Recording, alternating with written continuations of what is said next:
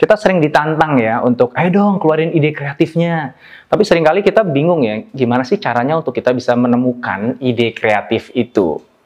Yuk kita cari tahu.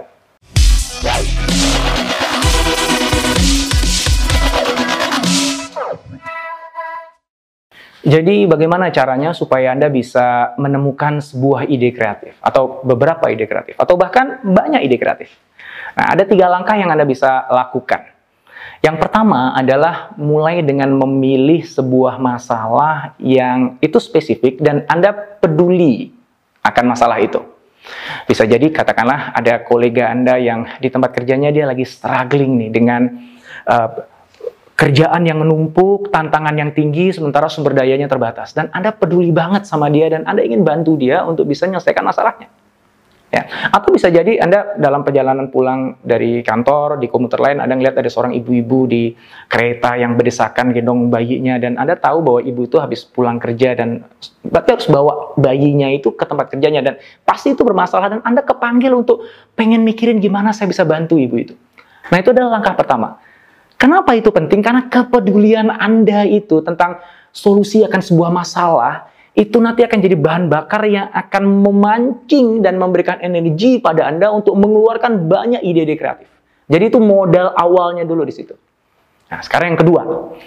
Coba Anda lihat apa solusi yang sudah ada saat ini yang itu bisa digunakan untuk menyelesaikan masalah yang tadi Anda udah temukan spesifik tadi yang Anda peduli itu.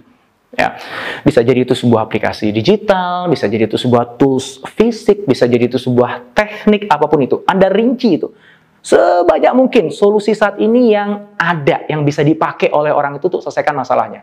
Bisa jadi yang bersangkutan menggunakan solusi itu, bisa jadi mereka bahkan nggak tahu itu ada. Tapi intinya Anda tahu bahwa dari risetnya Anda ini bisa aja dipakai.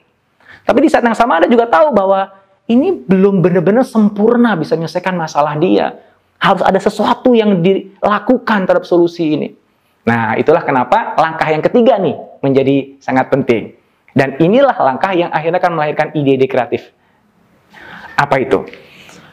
Ambil satu solusi yang ada saat ini, kemudian ajukan pertanyaan, apa yang bisa saya lakukan untuk membuat solusi ini menjadi jauh lebih baik, sehingga benar-benar bisa menyelesaikan masalahnya dia. Apa yang harus aku tambahkan dari solusi ini? Apa yang harus aku modifikasi dari solusi ini. Atau jangan-jangan solusi ini aku perlu kawinkan dengan solusi yang lain ya.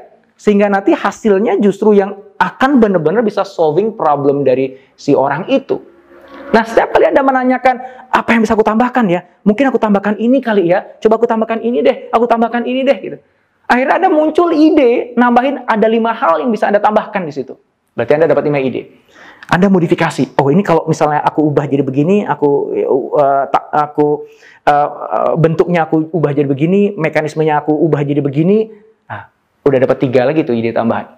Coba kalau dikawinkan sama ini. Kalau dikawinkan sini jadi lahir begini ya. Kalau dikawinkan sama ini jadi lahir begini ya. Tambah lagi tuh dua. Berarti totalnya udah 10 tuh. Itu baru dari satu solusi existing. Nah, bayangkan kalau Anda punya 10 solusi existing, dan masing-masingnya Anda perlakukan seperti itu, Anda udah punya berapa? 100 ide kreatif yang muncul dari pikiran Anda. Nah, itulah dia bagaimana Anda bisa menemukan ide kreatif. Mulai dari menemukan masalah yang spesifik yang Anda peduli, kemudian dilanjutkan dengan mencari solusi yang sudah ada saat ini, dan kemudian diakhiri dengan Anda tanyakan apa yang bisa aku lakukan berbeda, apa oprekan, apa modifikasi, apa tambahan yang bisa aku berlakukan untuk masing-masing solusi itu sehingga nanti benar-benar bisa solving problem dari orang yang tadi ingin aku bantu secara lebih baik. Saya yakin dari situ Anda akan punya banyak sekali ide-ide kreatif. Insya Allah.